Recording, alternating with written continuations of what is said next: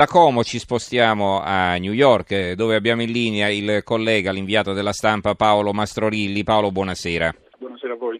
Allora, ti abbiamo chiamato eh, per due ragioni. Intanto va bene, riprendiamo un po' così ho anche occasione di leggere i titoli sull'attacco terroristico a San Pietroburgo e ti faccio una domanda su questo, anche se poi diciamo, ti voglio interrogare su altre questioni.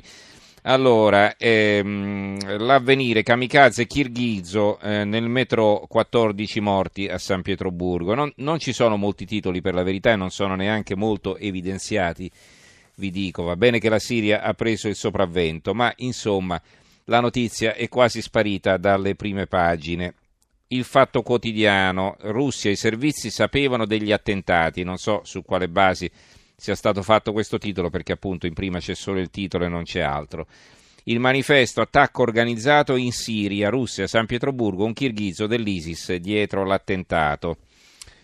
Ancora eh, la verità, se l'attentato colpisce Putin non è grave di Francesco Borgonovo, strage di San Pietroburgo. Ecco, oggi vedevo la televisione russa, eh, naturalmente non capisco il russo, però le immagini erano eloquenti, facevano vedere la Torre Eiffel eh, colorata, i, che, che, che, veniva spenta praticamente dopo l'attentato eh, a Westminster e invece è rimasta accesa dopo quello a San Pietroburgo, la fontana di Trevi illuminata con i colori della bandiera belga dopo gli attentati di Bruxelles e ieri era, era illuminata normalmente.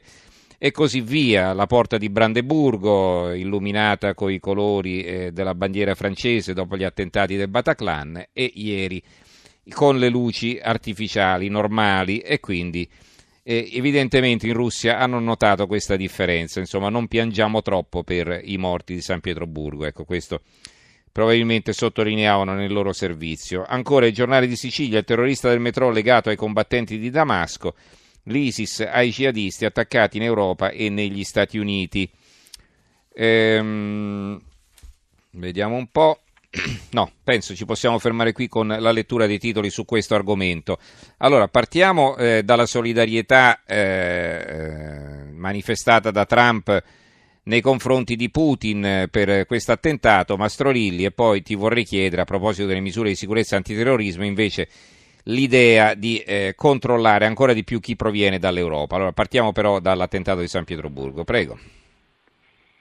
Beh, naturalmente il Presidente Trump ha chiamato il collega russo Putin per, per fare le condoglianze e per dare la propria solidarietà il, il, fatto che sia avvenuto un attentato uh, a San Pietroburgo e che esista, poi naturalmente verificheremo questa cosa, un collegamento con l'ISIS, in teoria uh, serve eh, eh, da un punto di vista politico, naturalmente questa è un'analisi cinica di fronte a una eh, tragedia che ha fatto diverse vittime, ma dal punto di vista politico potrebbe eh, raggiungere lo scopo di avvicinare gli Stati Uniti alla Russia perché naturalmente si trovano, si sentono minacciati alla stessa maniera dal terrorismo dell'ISIS come del resto l'Europa.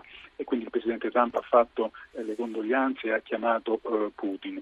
Eh, il problema è che ehm, questo terrorismo appunto origina dalla Siria, dove oggi c'è stato un altro gravissimo episodio di, violenza, dove gli interessi nazionali degli Stati Uniti e della Russia al momento divergono e divergono non solo per la questione siriana e il futuro del paese, ma per il futuro dell'intera regione. In sostanza eh, con il suo intervento eh, Putin è andato in Siria non a combattere l'ISIS ma a sostenere il regime di Assad, il regime di Assad che è allineato con gli sciiti di Teheran, quindi in sostanza stabilendo una linea di alleanza tra la Russia, la eh, Siria alawita guidata da Assad e l'Iran sciita che la sostiene e gli Stati Uniti sono eh, schierati con il campo avverso. E l'amministrazione Trump sta facendo un, uno sforzo molto netto, molto chiaro per rilanciare invece l'alleanza con i tradizionali alleati sunniti. Il presidente Trump ha ricevuto ieri alla Casa Bianca il presidente egiziano al-Sisi e ha eh, fatto diversi passi eh, nei confronti dell'Arabia Saudita per chiarire che la linea precedente, dell'amministrazione precedente che aveva fatto l'accordo nucleare con l'Iran non è più la linea preferita dagli Stati Uniti. Quindi appunto eh, l'attentato di San Pietroburgo avvicina eh, gli Stati Uniti alla Russia perché li mette sullo stesso piano come eh, degli obiettivi del, del terrorismo eh, dell'ISIS, però restano ancora delle differenze fondamentali divisioni di interesse nazionale che complicano questa eh, collaborazione tra i due paesi. Allora, eh, a proposito delle misure tese a rafforzare i controlli alle frontiere, vedo qui il titolo sul mattino di Napoli. Trump stretta anche sui passeggeri dell'Unione Europea. Le autorità americane potrebbero chiedere ai viaggiatori i dati dei cellulari. Eh, non, non, ci sono altri titoli su questo argomento. A proposito di Trump, te ne leggo uno dalla stampa, dal tuo giornale. Eh, uscirà domani. Di Maio andrà negli Stati Uniti. Obiettivo vedere Trump. Lo sapevi tu?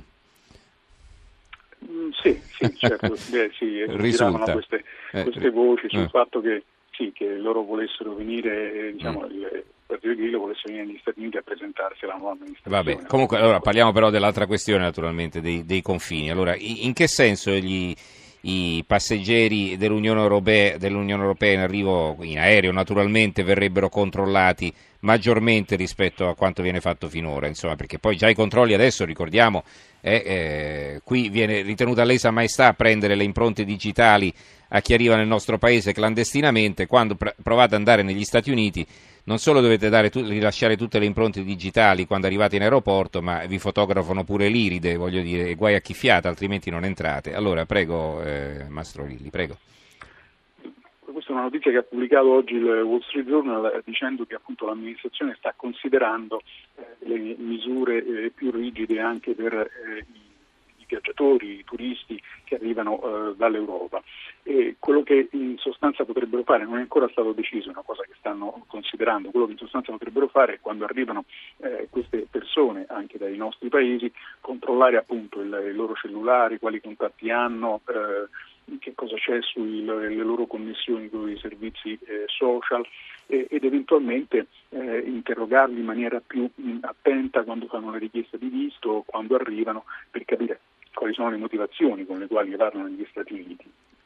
Eh, questa è una decisione che non è stata ancora presa dal punto di vista operativo, eh, non è diciamo, assimilabile al, al, bando che è stato mh, eh, varato invece per chi arriva da alcuni paesi eh, arabi, musulmani che sono considerati a rischio per il terrorismo, ma rientra in, questo, in queste misure di sicurezza, di maggiore attenzione per capire chi sono le persone che vengono negli Stati Uniti. L'obiettivo in sostanza è che anche dall'Europa potrebbero arrivare negli Stati Uniti delle persone che hanno eh, delle eh, cattive intenzioni e potrebbero arrivare dei terroristi anche transitando dagli aeroporti europei o, o potrebbero essere dei terroristi che sono nati e cresciuti eh, in Europa. Sappiamo, abbiamo visto quello che è accaduto a Parigi, quello che è accaduto certo. a, a, Bruxelles, eh, quello che è accaduto anche in Gran Bretagna, e quindi in sostanza per difendersi. Ma anche i fratelli Tsarnaev no, che hanno colpito alla maratona di Boston eh, erano americani, insomma. No? Esatto, esatto.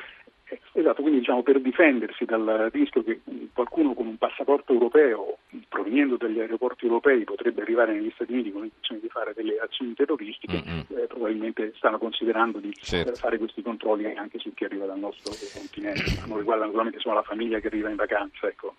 Allora, leggo anche intanto il titolo del Gazzettino di Venezia, la loro apertura è questa, Slovenia e Croazia confini blindati.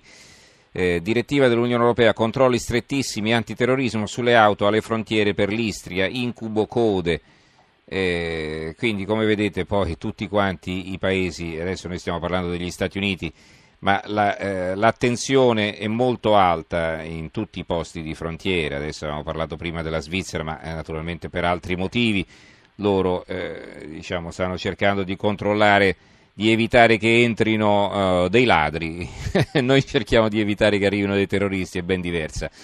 Eh, eh, allora, Mastrorilli, in conclusione, prima abbiamo parlato della Siria in apertura eh, della, della, tragedia che è accaduta a Idlib con eh, tanti bambini anche che sono morti uccisi dal gas. Eh, la reazione degli Stati Uniti ce la vuoi ricordare?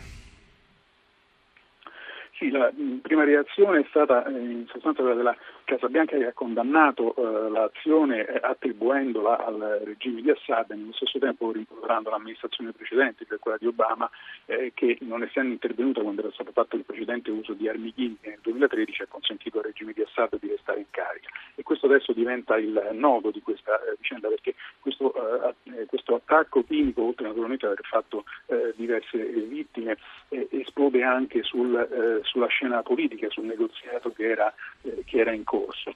E E naturalmente adesso il problema che si pone è che il eh, governo degli Stati Uniti, la nuova amministrazione Trump, pochi giorni fa aveva detto che la sua priorità non è rimuovere Assad ma combattere il terrorismo, dando quindi come l'impressione che erano disposti a tollerare eh la sì. permanenza di Assad al potere e comunque quello che stava facendo perché era più importante combattere l'ISIS.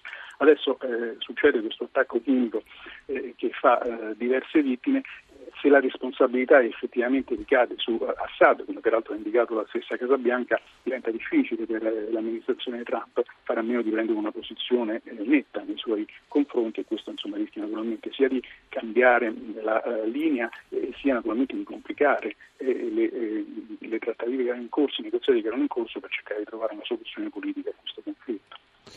Benissimo, allora ringraziamo anche il collega Paolo Mastrorilli, inviato della stampa a New York, che ci ha ragguagliato su così tanti argomenti. Grazie Paolo per essere stato con noi, buonanotte. Grazie a voi.